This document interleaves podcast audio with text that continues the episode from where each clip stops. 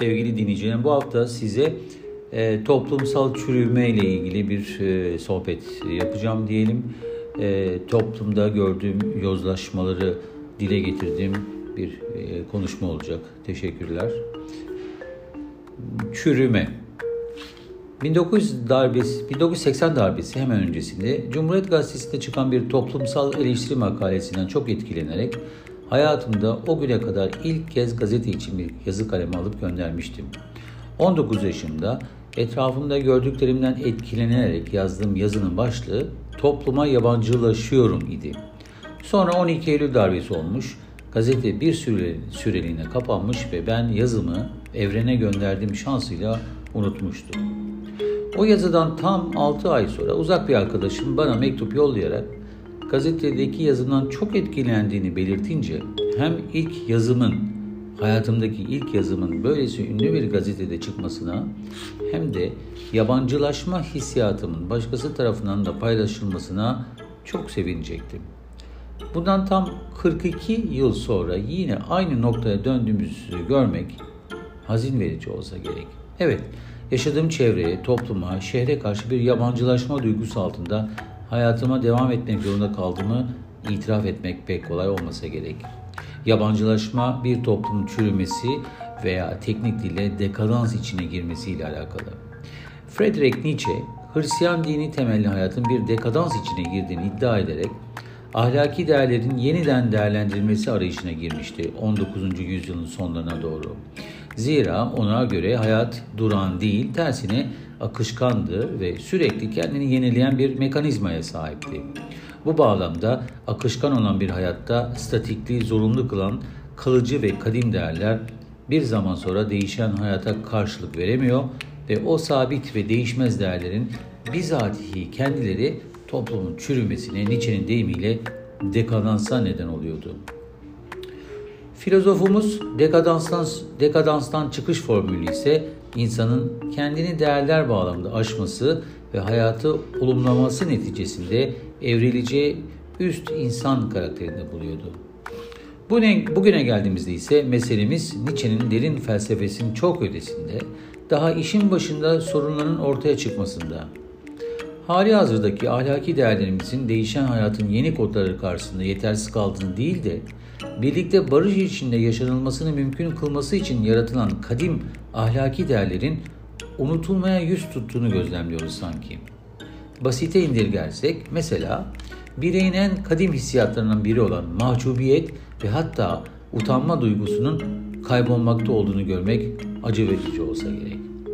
Sokakta müşterisi olmayan boş taksilerin sürücülerinin eskiden sizi alamayınca bir mahcubiyet hatta utanma duygusuna teslim olduğunu fark ederken bugün ise bu kadim duyguların yerini aldırmazlık ve duyarsızlığın aldığını ileri sürmek yanlış olmasa gerek. Mesleğinin ana ve zorunlu görevini unutmuş ve bunun farkında bile olmayan bir taksi sürücüsü toplumsal çürümenin simgesi haline gelmiştir adeta. Zira adalet duygusunun iyice yıprandığı bir iklimde duyarsızlık da bozulmakta olan değerler sisteminde en önde koşmakta sırtındaki çürüme formasıyla. Sadece bu değil bozulan, çözülen. Trafik kurallar sistemini ve değerlerini alt üst eden araç ve motosiklet kullanıcıları çürümenin bayrak yarışında üstün bir performans gösteriyor. Ters yönden gelen araçların sürücüleri hafiften tepki gösterdiğinizde size uzaydan gelmiş gibi hayretle bakıyor ve adeta yanlış olan ne? yi soruyor bilinçsizlik çamuruna batmış değer bilmez dünyalarında.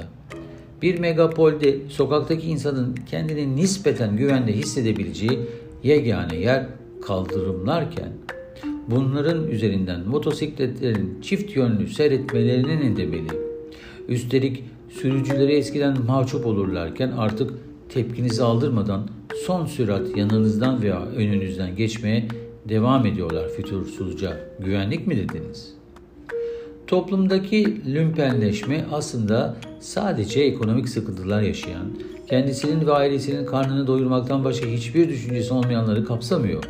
Kimi zenginler veya eğitimliler de zamanın ruhuna uyarak orman kanunlarının hüküm sürdüğü cehennemde ayakta kalabilmek için ellerinden geleni artlarına koymuyorlar. Zira asıl olan kazanmaktır bu hayatta artık. Üstelik kazanmak da ancak ve ancak ötekinin omzuna binerek mümkündür. Alta kalanın canı çıksa bile önemli olan kazanmaktır. Duyarlı olmak, ötekini düşünmek gibi bir değerler yitip gitmiştir artık. Yalan söylemek sıradan ve ne hazindir ki olağan bir davranış biçimi olmuştur artık. Siyasette, medyada, ticarette, sözde aşk birliktelerinde bile yalan değerlerin en değerlisi olmuş durumda. Asıl olan kazanmaktır ve bu yolda makyavelist davranış biçimi savaşı kazanmanın yegane silahıdır. Nietzsche'ye belki bir yerde hak vermek mümkün. Dinin ve onun topluma, topluma içselleştirdiği kadim ahlaki değerlerin teoride hala hüküm sürdüğü bir zaman diliminde din bu toplumsal çürümeyi durduramamaktadır belki de. İnsanoğlu dinin kutsal metinlerde yazılanların anlamını unutmuşa benzemektedir. Adeta tek tanrının para olduğu inancı gittikçe yayılmakta ve din neredeyse ritüellerin ve geleneklerin içine hapsolmuş durumdadır. İnsana sevgiyi, saygıyı ve birlikte yaşayabilme kabiliyetini gittikçe yitirmekte olan toplumlar çürümeye mahkumdurlar. Pek tabii ki etrafımızdaki her birey bu çürümeyi yaratmamakta, aksine bu olumsuz gidişata karşı direnmekte olanlar da mevcut. Ama sayıların her geçen gün azaldığını görmek hüzün verici. Yabancılaşma işte böylesi bir değerlerin yitip gittiği ve duyarsızlığın tavan yaptığı zaman diliminde bireyi ruhen yıpratan bir hastalık olarak ortaya çıkmakta. Toplumsal çürümeye karşı savaşta azınlıkta olmak insanlığın en büyük tradişo, trajedisi olsa gerek. Utancın, saygının, empatinin yok olduğu, kuralsızlığın, keyfiliğin, yalanın, bencilliğin, menfaat ilişkilerinin, orman kanunlarının, oportunizmin ve makyavelizmin baş tacı edildiği bir dönemde hayata yabancılaşıyorum umarsızca ve umutsuzlukla. Artık beyhude isyan refleksi de işe yaramıyor üstelik. Zira yalnız ve oyunu kurallarıyla oynamadığınız için demode kalıyorsunuz. Sesiniz boşluktaki duvarda yankılanıyor sadece. O halde azınlıkta kalsak da yabancılaşınlar birleşin demekten başka ne çaremiz kaldı? Yabancılaşanlar birleşin.